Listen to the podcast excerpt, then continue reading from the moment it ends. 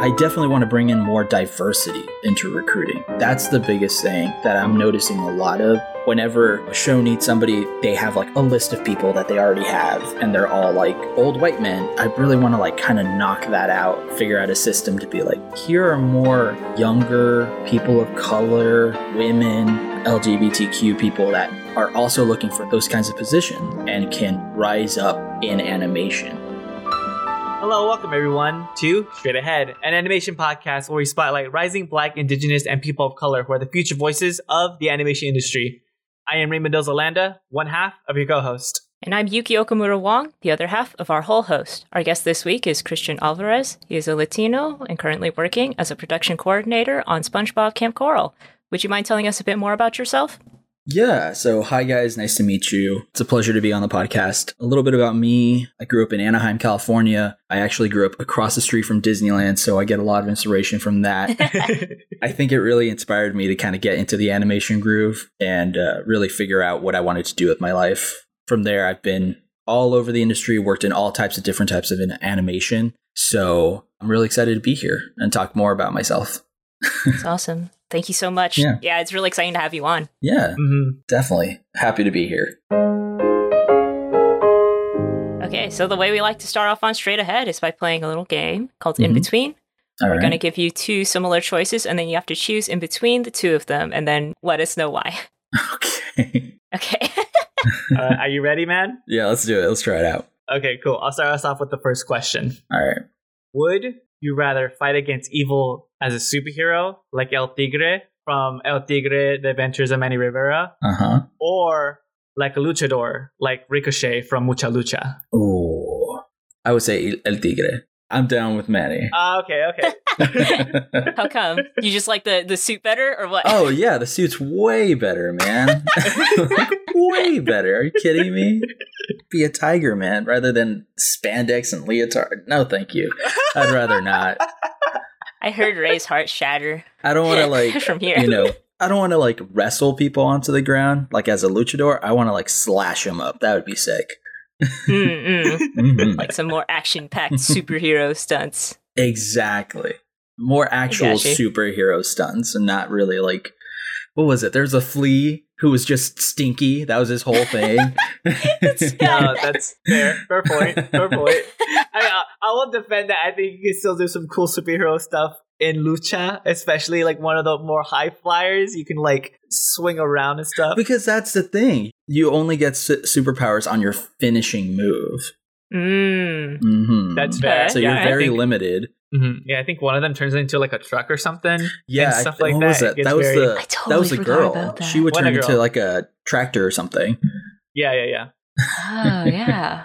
Oh man. No, I, get, I, I get you. I think I think ultimately, even though like I like lucha, I think I would also go with El Tigre Yeah. Mm. because I'll admit when I was younger, I loved Mucha Lucha more than I did El Tigre. but o- getting older, I like El Tigre more. Yeah, oh my god, I, I like El Tigre more than Mucha Lucha because like the more I realized, I just realized like I learned more about it, and like looking back at it, it just wasn't as authentic as I wanted it to be with Mm. Mucha Yeah. Lucha.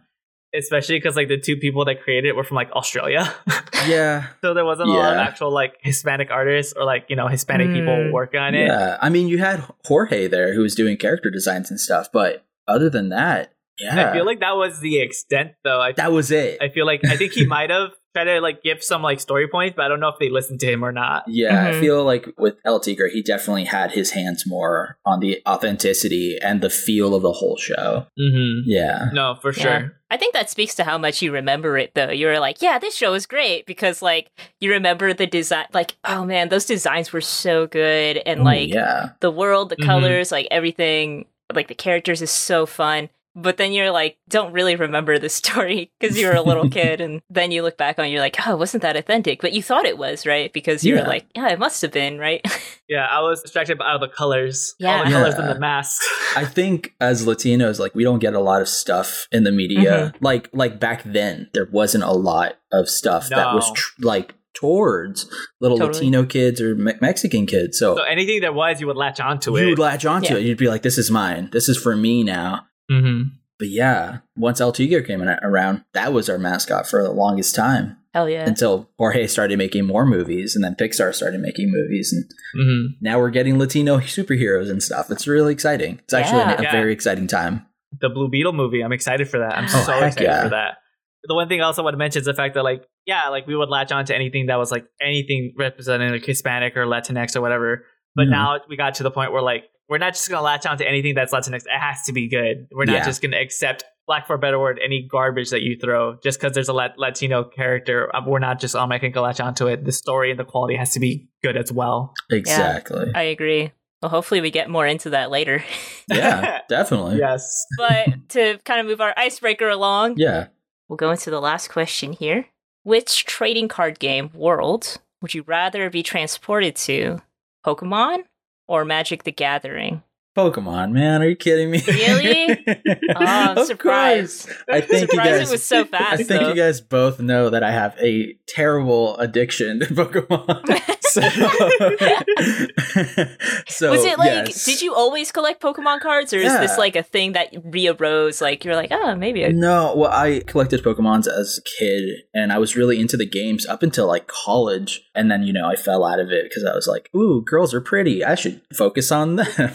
And started doing that, and just fell out of Pokemon. I didn't think it was cool anymore, but I still had, I still brought my Pokemon cards with me, which to Hmm. whichever apartment I moved to, or to like whichever dorm I was in college.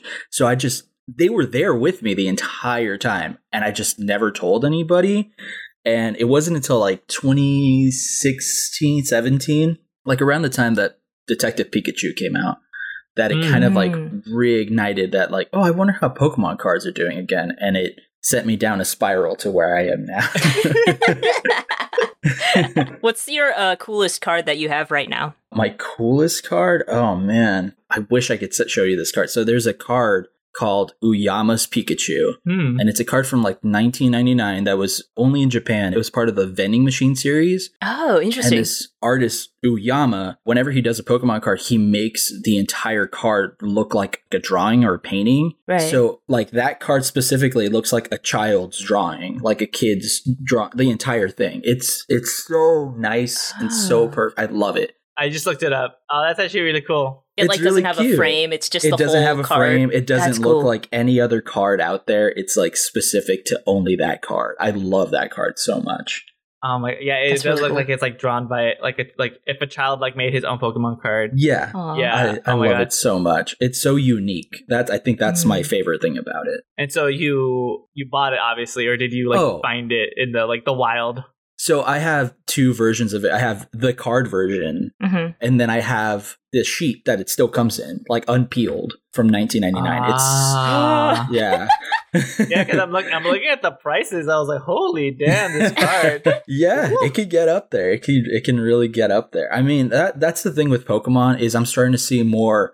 They're starting to introduce these things called alternate arts, which Mhm. they let Mhm. they bring in like a guest artist to come on and do their own Pokemon card in a different style. So it doesn't look like a Mm. traditional Pokemon card, but it has their artwork blanketed all over it. They're looking beautiful and they're they're different styles all the time. So I'm happy that Pokemon's kind of taking more of an artsy route. Yeah. That's cool. But those cards are also super fucking expensive. So no, for sure. You're like an art collector. exactly, they're little pieces of art that I just throw in a box. Thanks so much for playing in between with us, Christian. Yeah. Hopefully you had some fun playing. Absolutely. And if you enjoyed today's in between questions, let us know your responses, or if you have any suggestions for future in between questions, contact us on social media.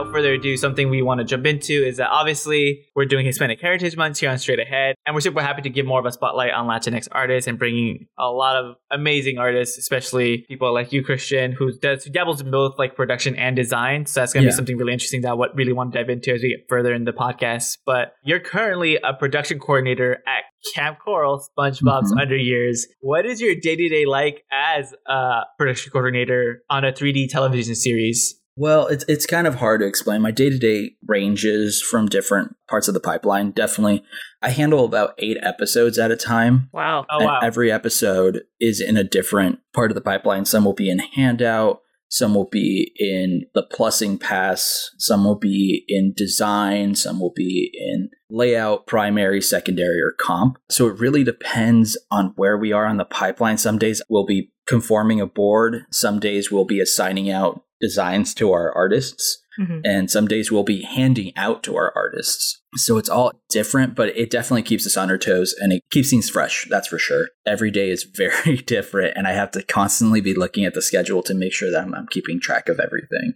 that was something that I struggled with at the beginning of the show because I, I came in halfway through the first season. So oh, wow. I wasn't really sure where everything was. I, I hadn't worked on a CG show before. Mm. I had worked on a CG feature, and that was so different. Working on a CG show is just so fast paced and it's just there's really no time in the schedule to like make big mistakes. Mm-hmm. so yeah. i had a really hard time kind of grasping like okay what should i be doing now? Where is this episode? What's happening here? Until i really got a grasp on the schedule and figuring out like when things are due and who i should be talking to. I think that was like the biggest thing jumping that hurdle of what should i be doing and how should i keep these things in line. But once i got over that it, everything came through squeaky clean no problems. Nice. You know? yeah were you able to like ask somebody, you know, when you were a little lost? I guess you had a, a production manager or anybody? I did. I, I would reach out a lot. I'd ask a lot of questions on like my first two or three months because I was like still a little confused on some stuff. A lot of things would happen from like the first season that I wasn't a part of, like pre production mm-hmm. that I wasn't a part of. So I was still mm-hmm. kind of learning that stuff. And I mean, I'm still asking questions to this day to stuff that I'm like, oh, I haven't done this before on this show. I don't know what your guys' like process is and everybody's been very responsive and very understanding. But, you know, you want to try your best and you want to not bother too many people. And that's one thing that I definitely had to get over and learn. No, but it's good that you ask questions because honestly, yeah. a lot of people don't.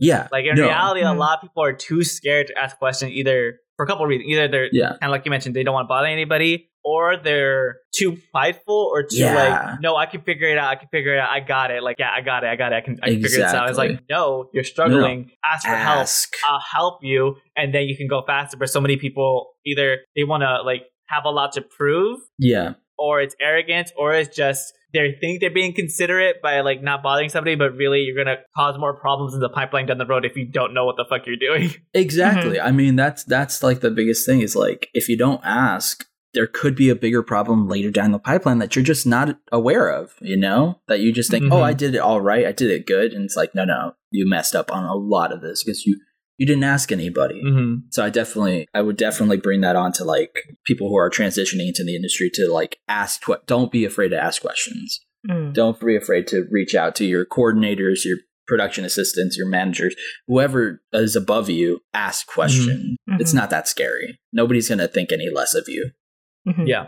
Yeah. Uh, something I kind of want to like, you know ask deeper, especially talking about Kamp Koral, is that 3D is kind of gaining a little more traction. It seems like, especially with some of the reboots being done to make the series, such as like SpongeBob, the Rugrats, to kind of make it feel more fresh by giving it a 3D look. What are some of the challenges that you have faced with working in a 3D pipeline on such an established series like SpongeBob? For me, I think the biggest hurdle that I was worried about when I first started on the show was like, how are we going to translate these goofy, crazy poses that SpongeBob does. You know, he mm-hmm, twists mm-hmm. himself. He his eyes get elongated. Sometimes his eyes pop out. The iconic, like I think everybody has stolen this from SpongeBob, but the iconic gross ups mm-hmm. that SpongeBob is known for.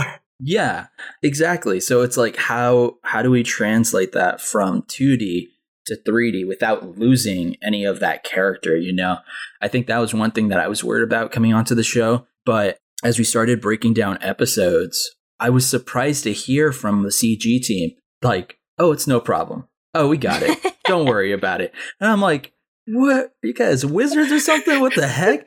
And so, like, that's the thing that I was super worried about. And I'd look at the poses on the storyboards and I'd be like, oh, I don't think we're going to be able to hit that pose. I don't, mm. I don't know. It's going to be interesting.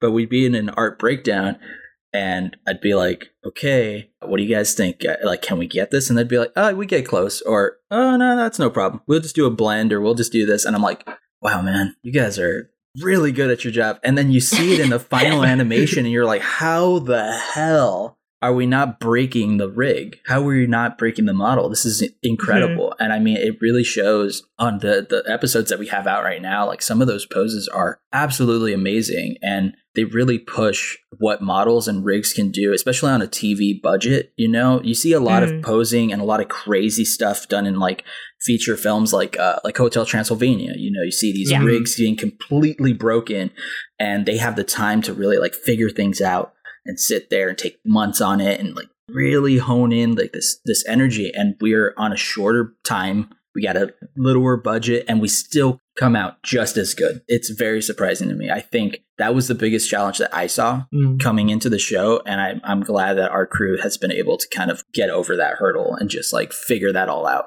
And we have such a talented crew. I'm so proud of them. For sure. No, totally. Because like when I saw like the trailer and stuff for Kamp Koral, I, that was like one of my concerns. Was like, damn, how are they gonna push the poses? Like, yeah. I wonder if it's gonna be super restricted. And when I saw, it, I was like, holy shit, it feels like SpongeBob. Yeah, that's one thing that I'm really proud about, honestly, on this show is what we're able to get away with.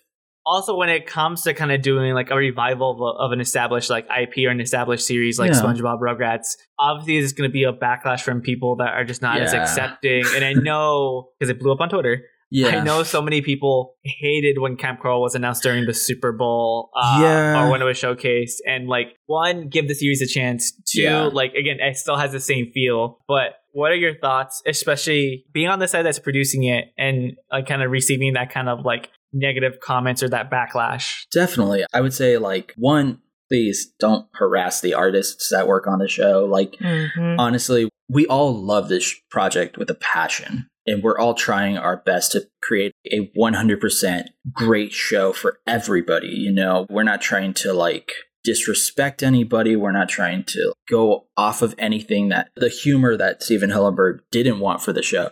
We're trying to respect his wishes but also you know create more shows for younger audiences and you know for kids who didn't grow up on SpongeBob. Like you know I grew up in the 90s I grew up on SpongeBob but there has to be new stuff for them, you know? Mm-hmm. And we're we're constantly trying to make a great show for everybody. This is not like we're not trying to make money. We're not that's not important. Like we're trying our hardest to make sure that we're keeping the character of SpongeBob alive, essentially. I also don't get a lot of the backlash because they, they tend to quote what was it like a magazine interview from like 2004 when the first spongebob movie came out mm-hmm. mm-hmm. and stephen hillenburg says i don't see any spin-offs or movies mm-hmm. yet he did two more sequels and he set up kamp koral in the third movie which he wrote so it just doesn't make sense to me mm-hmm. mm-hmm. it is hard you know seeing those those kinds of comments online but you know, when you see the other comments of people like praising the show, loving the show, that makes it worth it, honestly, because yeah. you know there are people who appreciate what we're doing. Yeah. Mm-hmm. Yeah. What do you currently enjoy the most about your role as a production coordinator at Nickelodeon? Oh man, what do I currently enjoy? So the thing that goes back to the other thing is I think I'm just constantly surrounded by super talented people. I think that's like the best thing about my job is like everybody on the crew is so one positive and they're very quick to make a final decision on something. Like they already know from 100 miles away, you could be like, I'm worried about this thing. And they'll be like, oh, yeah, that's no problem. Oh, I got it. We'll figure it out. Don't worry about it. Like that's what I love so much as a coordinator because I don't have to worry about it. Mm-hmm. That takes stress off of me where I'm like, oh, man, how are we going to do this? Because I handle episodes from beginning to end.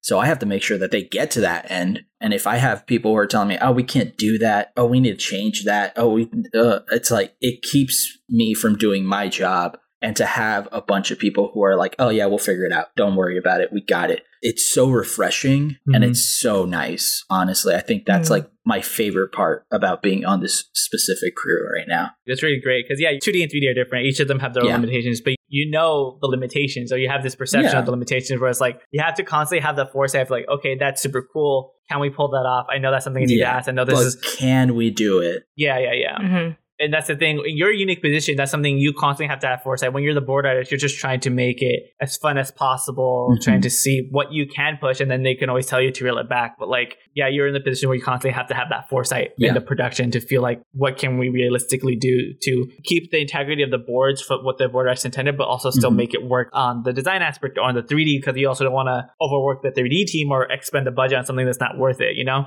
Exactly. That's like the biggest thing is like having that foresight and having a crew that's like, don't worry about it. We got it. You got nothing to worry. It's like, it's so nice. It's great. It's great. Mhm. I love this crew. They're, they're amazing. So obviously, like you have worked your way up to a position of being a production coordinator, but obviously, before even getting to a position like that, you have to kind of start somewhere. Yeah. So, could you tell us how you got your start and how you landed your first job in the industry of animation? Oh man, I mean, okay, I'm gonna have to go way back to when I was in college. uh, so it was my junior year, my junior to my senior year, and I felt like I hadn't grown at all as an artist. Like I hadn't, I wasn't enough. So what I did is every day I would draw all the time, everywhere, in every class that I had, like at dinner, at home, all the time. And the way I would force myself to draw is I would have to force myself to post a picture of like my favorite drawing on Instagram. And I do that every four hours. Oh, wow. Yeah, so I'd post my favorite drawing every four hours on Instagram just to force myself to continuously keep drawing and be like, I gotta get better, I gotta get better, I gotta get better. Oh and I God. did that all summer up until I got back to my senior year. And I started getting a lot of like recognition online. Like people started following me on Instagram, a lot of big artists that I was like, that I loved, that I was like referencing in some of my work. They were like following me back it was incredible. It was oh, I was like, Mhm. holy crap, what's happening? And I was just drawing. I was just drawing my little heart out, and it helped because that following CTN that came up, everybody knew me. It was crazy. It was like I was just walking around, and CTN would be like, "Hey, are you Christian?" Be like, "Yeah." And I'm like, "Are you Ghost Slayer?" I'd be like, "Yeah." it was nuts. It was crazy, but it got it got a lot of attention, and Mm. it got the attention of a few recruiters out there. And I'd talk to them at CTN. I'd keep in contact with them while I was in school, and I was honestly really worried about getting a job or an internship right after school, a paid one especially because I like had an apartment I had to keep up, you know, and I Mm-hmm. I had to have money. So I was super worried about that. And then one day out of the blue, I get a call. I remember I was in bed watching, what was it, Batman versus Superman? And I had, I had, this was the second time I played it because I had fallen asleep the other time. and I woke up to a call from Disney TV and they were like, Hmm. hey, are you interested in position on an internship at Disney TV on Big Hero 6? And I was like, Whoa. Hell yeah. And and the, Awesome. the strangest thing to me was like I hadn't interviewed, I hadn't met with anybody. I had just kept in contact with the recruiter over there and like they they knew me, we had talked at CTN. It was just like that communication I think that really helped me kind of be above everybody else, honestly. Mm-hmm. I think they knew that I really, really wanted a position there. So that was like the first foot into the door of animation. And it was interesting. They were so early in the process that they really didn't have a character designer. And that's what I was interested at the time to be. And Mm-hmm. production really took me under their wing. And when they did, I learned about the production pipeline. And what, what was fascinating to me was like, okay, I want to meet with everybody on this pipeline. Like, I don't just want to meet with the character designer. I don't want to meet just our director of production, des- prop designer. I want to meet with everybody. So I asked my production to set up meetings for me for like the sound engineer, the editing person, Mm. like oh, wow. every person, like post production per- people. It's like I wanted to learn more about these jobs and I wanted to learn what other cogs are in the wheels of animation, you know? Because nobody Mhm. talks about that stuff when you're in school. Nobody even tells you production's a job when you're in school. They just focus on the art. Yeah. So it was fascinating to me to learn about production and to learn about all the different jobs that nobody tells you about. Like I had no idea that we needed sound engineers. I had no idea that we needed what the heck an editor did. And we just I just Mhm. sat down with them like every other day and they just tell me everything about where they came from, what they were doing, how they did their job.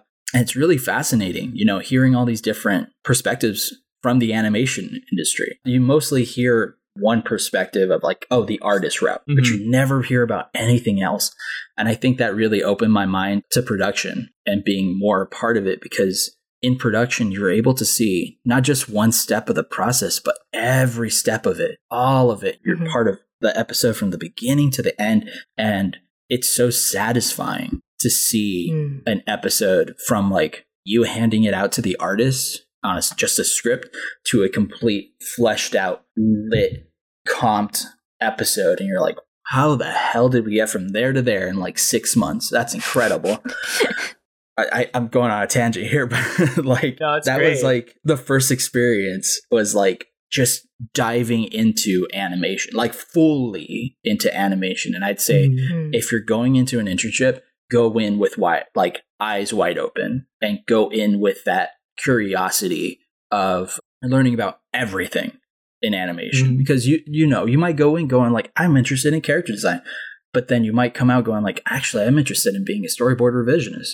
or you might come out being like you know what I kind of want to be a voice director you never know Mhm. there's so many opportunities out there that a lot of people don't know of No, that's very, very Yeah. true. And I think that's really sound advice as well. So obviously, like you interned yeah at Disney TV. So from there, like what ended up being kind of like your first like non-internship role when you entered the industry? Yeah, so like right after Disney TV, I freelanced on a movie called Beast of Burden for Hoo Hoo Studios, and I was doing visual development for them for like three months. I got a call from Cartoon Network because a friend of mine from school had gotten Mhm. a job there as a, I think, an assistant director, and they were looking for a PA. And I was like, yeah, sure, I'll apply.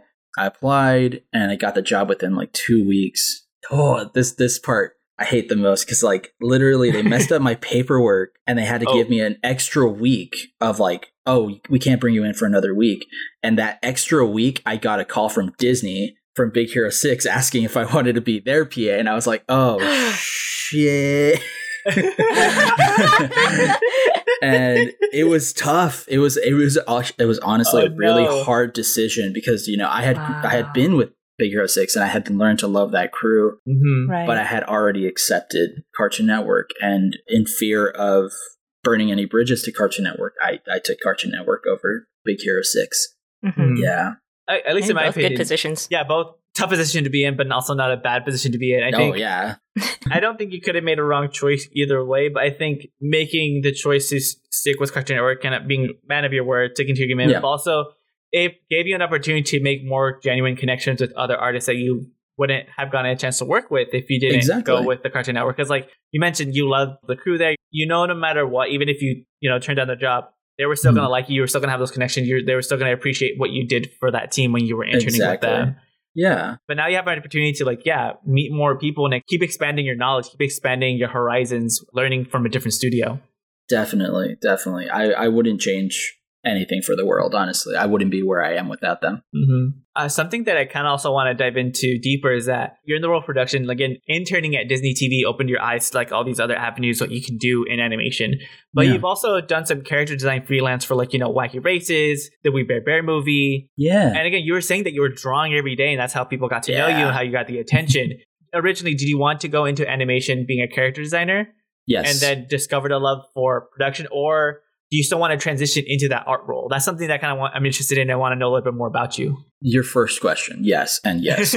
I came into animation being like, I want to be a character designer, and I ended up falling in love with production. I think that does sum it up. That's beautiful. And as a full time role, I don't know. Right now, I'm kind of like still trying to figure that out if I would want a full time art position. It's really nice to not be tied down to one production, you know? Mhm. So with art, especially with character design, like freelance, I'm able to do freelance for a lot of different shows and a lot of different studios. And I'm not really tied down to one specific style, which I really love. And I love the idea of that. With production, I'm able to have like a full time job, still work in animation, and still have that passion of seeing an episode from beginning to end with the option of freelancing on the side, which is very nice. Mm. I, I really like that idea. I know it seems a little selfish because I'm technically working on like two shows or three, could be working on three shows, but it's really nice, honestly, not being tied down to like one specific show. especially in the artist style. Like that's the thing with with me. Whenever I draw and whenever I'm like doing designs, I love branching out into different styles. I love experimenting. I love going into different types of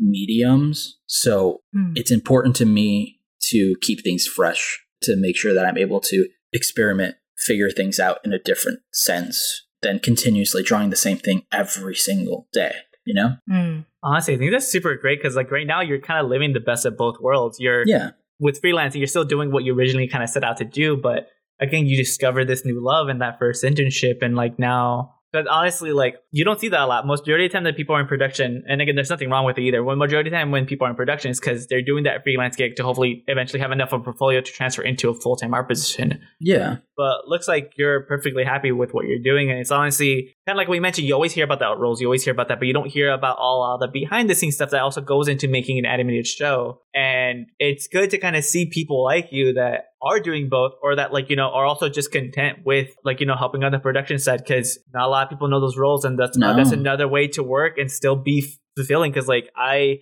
can't tell you how much I appreciate the production crew on the show Yeah. I'm on. Like they're all super amazing, and it's just until you're in it, hmm they don't get a lot of love. Like I No. love my production team, but like, but when you're in high school and college, you don't bat an eye. You don't No. acknowledge that they even exist because you, Nobody you're like, tells you. I want to be a character designer. I want to be a storyboardist. I want to be, I want to do, you know, art directing, blah blah blah blah blah. And like, yeah. but no one's like, I want to be a production coordinator. I want to be a production manager. I want to No. be an animatic editor. It's just like these are also cool roles that exist. Yeah. No, they're hmm. really cool roles. And I mean, like I said, there's a certain type of feeling when you turn in an episode after you've been with it for like eight months, six months. There's this feeling inside of you of accomplishment.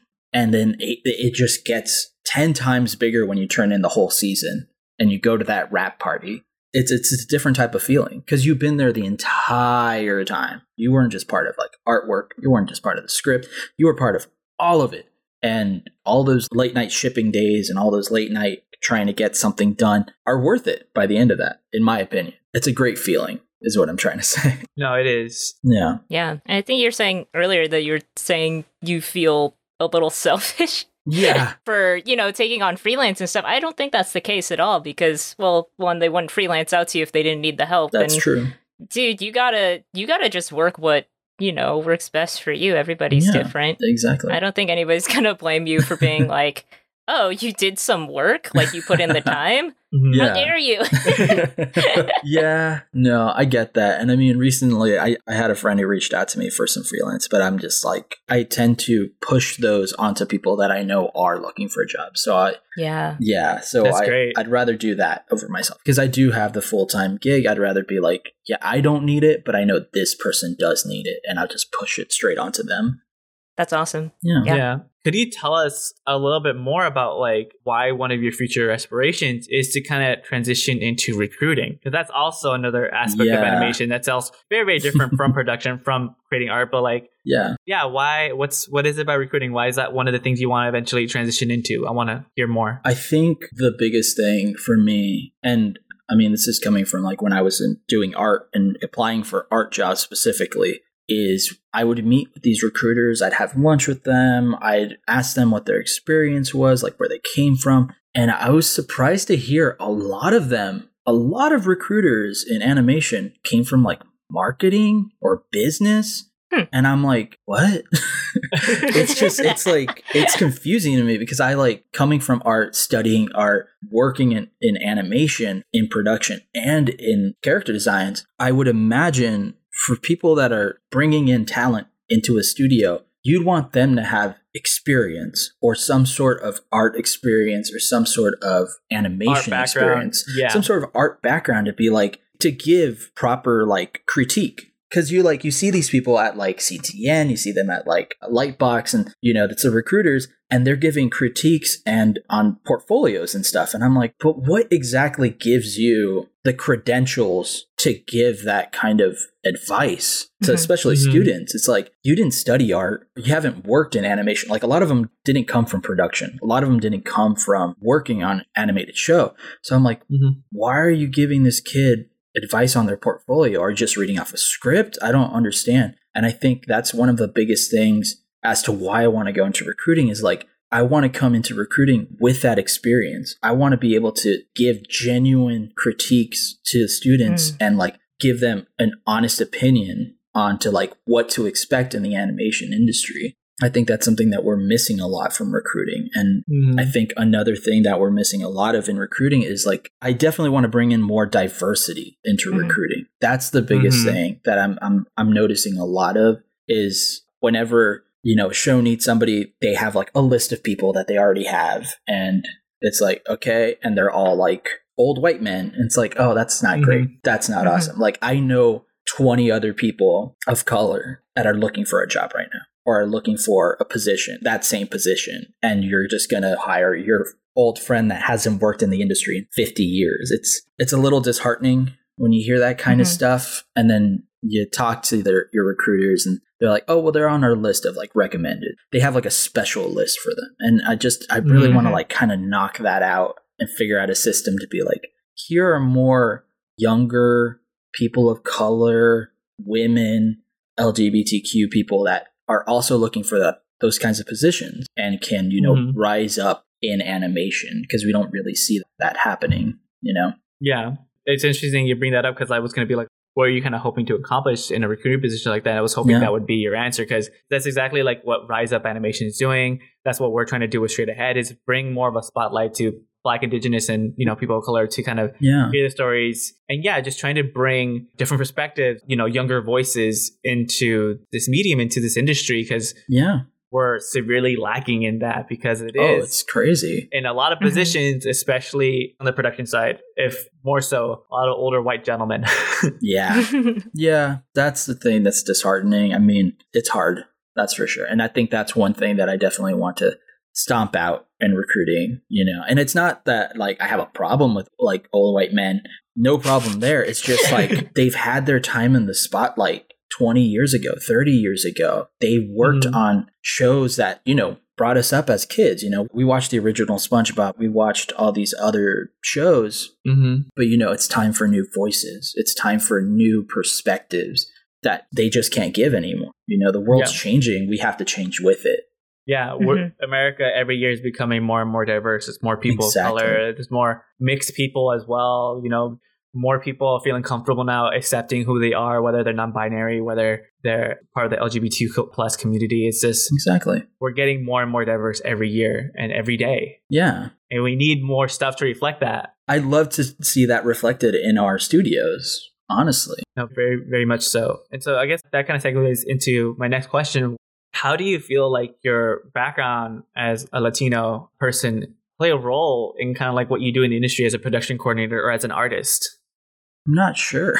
I think with being a Latino person and jumping into animation, I think if you want to play a bigger role, I think if those kinds of roles would come in with being a writer or being a storyboard artist, you know, and giving that those types of voices through there, it's kind of hard kind of have a voice in being a character designer or being in production. I will say that I definitely work really hard, and I think all Latinos work really hard. Growing up, all of our parents struggled to give us a better life, and they came over to the United States to give us that better life. Mm-hmm. And I think that shows with a lot of the Latinos that do work in animation. They're the most hardworking people I've ever met, and they're very passionate about their jobs and what their shows and what they're doing I think that's like the biggest voice of coming in from production or character designer. But when it comes to like actually mm. telling stories and like giving a perspective from Latinos, it really comes in from the story aspect, which is storyboards and like script writing, you know? Mm-hmm. Yeah. Mm-hmm. No, that's like very much true. But for me, like I also want to see more people of color, more Latinos, more like Latinas, more Latinx individuals in a role in production because we oh, don't yeah, see a lot absolutely. of it. There, we I know I know mm-hmm. of a small handful. There's a, there's there's a good amount that I can name out of the top of my head, but like we still don't have enough there. And even even in those positions, like yeah, I think you can definitely make a stronger impact in the writing room mm-hmm. or as a board artist. But the thing is, like we also still need advocates and people in your position where it's like. Yeah if a story is trying to get this idea across and just like the white execs are like, hmm, I don't know. And then you're like, no, this rings true. Like I can, you know, vouch and like, you know, advocate yeah. for this idea. Like we should push this along. Like this yeah. is going to work. Trust me. There's more mm-hmm. people in your position can help. Just be an advocate, be a second voice, be a helping hand. Yeah, maybe I just haven't had that experience Yeah. on the show that I've been on. But yeah, no, definitely. I completely agree with you. Mm-hmm. Want to see more of that? Want to see more people in your position? Want to see more artists? Because I think right now the industry is doing a good job trying to bring more diverse artists, Mm, but I don't think we're seeing enough diverse individuals in production. At least yeah. from what I've seen, No, same here. I here. feel like that's the part we're lacking. Yeah, definitely. yeah, I agree. I think we need to bring more people of color from different diverse backgrounds, honestly, onto our studios. Mm-hmm. Another quick thing that I kind of want to dive into, I want to backtrack a bit because we were having kind of a conversation before we started recording. So you mentioned earlier you internet Disney TV, but another place you also internet that's very interesting was Frederator Studios. How is that experience between the two? Because I feel like everybody knows what Frederator is. Yeah. There's a YouTube channel. They're Mhm. at the end of like, you know, Danny Phantom and Adventure Time, the little Frederator at Yeah. the little thing. But hmm you are the first person that I've met that has actually come from Frederator. yeah, no, it was a weird experience, that's for sure. So, the show I was on on Frederator was Cartoon Conspiracies with Emily, the host. And Emily was my roommate at the time. So, she got me a job on the show as an intern slash writer. So, I wrote like half of the episodes uh, while Emily Mhm. wrote the other half. Oh, wow. Yeah, it was very interesting. We just like so what we'd do is we'd set up like a camera and a green screen in our boss's office. Like we'd kick him out and we'd move his desk and set up a green screen in the office and shoot our whole episodes there. And it was uh it's really weird. but it was definitely it was definitely a more smaller studio feel where like they didn't really have the Hmm. budget. There's like super tiny.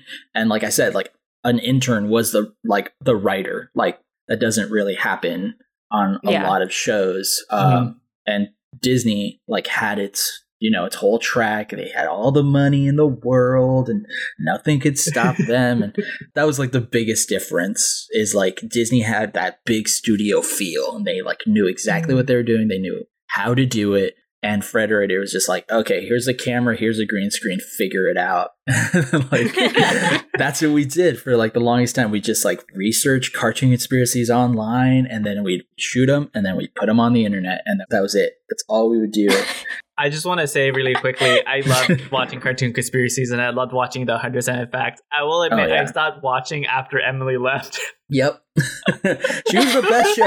She was the best host, honestly. And on, like honestly, was. ah, she was great. there's actually a lost episode of Cartoon Conspiracies that we shot that was supposed to come out with Popeye, but yeah, it just it never came out. They cut it because it, the, the movie got canceled. Yeah. hmm That was actually our funnest episode that we did because we came up with the conspiracy ourselves. Mm. So yeah, I, I don't know if it'll ever be shown to the public. I don't know. I think they still have it, and if the movie is being remade, like I hear it's gonna be made, I might release with it. I'm not sure, but that's another cartoon conspiracy out there. The new conspiracy is that they just keep announcing, re-announcing the same Popeye remake, but like it never actually It comes out, and everybody's comes like, out. "Where is it?" it's like it's like Kanye West's new album. Yeah. But what you're saying about like a large studio versus Yeah. small studio is totally true. Like I've worked as Internet Cartoon Network, and then I worked for Awesome Incorporated, which is a really small studio out here in Georgia. Yeah, Totally different in terms of like knowing what the pipeline is yeah, versus like being able to make certain mistakes or being like, oh, we need a, a last minute person to get on. Ah, just throw money at them. yeah. Um, Exactly. But like when you're working in a smaller studio, yeah, you just kind of like gotta hodgepodge stuff together. You know, grab whatever you can at the time. yeah, It's a totally different feel. it's a totally different feel. hmm no, it's it was really weird interning at Frederator. But yeah, I think I, I learned a lot from that position. I definitely met a lot of people that I wouldn't have met in like a big studio because a a lot of the Mhm. people that were working at Frederator were like writers for the YouTube show. hmm They did their own thing and they really didn't know a lot about animation. So it was interesting to see their perspective on things. Mhm. That's interesting considering they seem to produce quite a bit of Yeah. random bits of animation. they were like influencer type people and then like yeah i think i think most of the animation stuff was handled in new york in their new york studio Ah, That's okay. crazy Yeah. to me because I think like I think Nick is better now at it, but for a while, it's like even though Frederator, you know, does produce, uh, you know, Adventure Time, Yeah. Bee and Puppy Cat, the other Warrior one, the one Bravest Warriors. Bravest- Bravest Warriors. Warriors, Bravest Warriors, Danny Phantom, and stuff Yeah. like that. Or was that Fairly Odd Parents? No, Fairly Odd Parents and Danny Phantom was done by Fairly. Yeah, they did both of them. Yeah. Yeah, yeah, yeah. It's that they weren't Nick, they weren't Cartoon Network, but like you know, you still knew the name. But Yeah. I thought they were doing such a good job as far as having a social media presence, or as having like you know a presence outside of just oh we make this show. They did the YouTube thing more successful than any studio, but now I feel like Nick is just on another level when it comes to doing Oh, stuff yeah. for YouTube and social media. And Mhm. Frederator has kind of like I don't want to say fallen off, but like I maybe it's still popular, maybe because I know they have several channels. I know they have a gaming Yeah. one, they have an anime one, they have so many different I have things no in their little idea. umbrella. But I'm not keeping up with it. Same. Yeah. I I don't know what happened to them. I'm like, okay. I think the Mm. last thing I saw was those was like what is it, 107 facts stuff. Yeah. And that was like the last thing I saw of them. And then mm-hmm. I fell off completely. So it's, it's like when um when BuzzFeed loses their hosts, like people just kind of stop watching. Yep, exactly. was it the Try Guys went to go make their own channel? yeah, Oh Yeah. yeah. I'm not gonna lie. I watched BuzzFeed for a bit too, and then when the Try guys left, I stopped watching. Yeah. they were like the best part of it. So, yeah. yeah. All right. Well, thank you so much for joining us today. Uh, before we get into our final question, where can our audience find you? And is there anything else you want to plug? Yeah, sure. So I think we already premiered the second half of the first season of Kamp Koral. I'm not really sure if it is out. Uh, you can watch it on Paramount Plus, and you can find me on Instagram and Twitter under my handle Ghostlyre, G H O S T L Y R E. That's where you can find me. Yeah, thanks. That's awesome. You're not posting a image every four hours no, anymore. no, not anymore. I should do it's really that. unfortunate. That would be No. I'm just awesome. I should do that though. But yeah, I don't know. I've been pretty lazy. Dude, no, it's understandable. Production is hard, totally man. fair. You, Yeah. you have a lot, and collecting those Pokemon cards is also pretty oh, hard. dude, it's a full time. Jo- that's a second job right there. So as we wrap up, is there any final advice you will want to bestow to those that want to pursue a career in the animation industry? Definitely. One, don't be afraid to ask questions. Two, if you're interested in art, draw your little heart out. Go crazy. Just draw all the time. Try to learn as much as you can. And then, if you're a student, especially, reach out to industry professionals. Ask them for a cup of coffee. Ask them for lunch. Like 90% of the time, they'll say yes. They'll sit down with you and they'll bestow their knowledge on you. No matter how big they are, they'll sit down with you and give you some advice, especially as students. I say I say take full advantage of being a student in the animation industry. That's for sure. Are you offering yourself up as well? Can people ask you for uh, coffee? Sure. Yeah. I'll go get coffee. As long as as Oh, long as yeah, they're sure. as long as they're DM's paying. closed. Put my account on private now. No. Um, no, yeah, no, I'd be down to grab a coffee and bestow some some knowledge on them if they're they're interested. Yeah, dude. I think you're, I think you're a wealth of knowledge, man. Especially again, you have such a unique background and such a unique position in the industry with how you're approaching it. That I think you're someone to look out for, someone to listen to, Yeah. someone to like pick their brain. Well, I think Yeah. one thing I I don't think we got into is I've worked in like five different types of animation in the industry. I've worked on stop motion. I've worked on a CG film. I've worked on the CG show now, a flash show, and then a Harmony show. So it's hmm. it's having that. I've been lucky enough to have that kind of background where I've been able to see all these different types of pipelines. yeah, doubling in different different Very mediums different. almost. Yeah. Yeah, it's very different in every. Like working on Robot Chicken was so cool and so different than like anything else I've ever worked on. Oh, that's so crazy. Okay, one one of these Yeah. days in the future, we'll, we'll bring you back and we'll dive deeper, or we'll do something. But yeah, or we'll just talk off podcast. Yeah, that's cool to me. Yeah, excellent, excellent. I mean, I wish we had all day, but unfortunately, we do have to wrap up. So, Understandable. if you enjoyed our interview with Christian today, please rate us and follow us on Anchor, Spotify, or wherever you tune in. Follow us on Twitter and Instagram at StraightAheadAP. And thanks to Marie Del Porto for suggesting Christian as a guest for us. Thank you. And you, audience member, if you have any suggestions for other guests, please contact us on social media or send us an email at straightaheadpodcast at gmail.com. We love discovering new professionals and want to use this platform to boost these voices of the future. Thank you to Ashley Itleong for editing this episode. And finally, a big thanks to our music composer, Daniel Rodier. Thanks again for listening, and thank you once again to our guest, who has a bright future straight ahead. Until next week, have a wonderful day. Bye. Bye. Bye.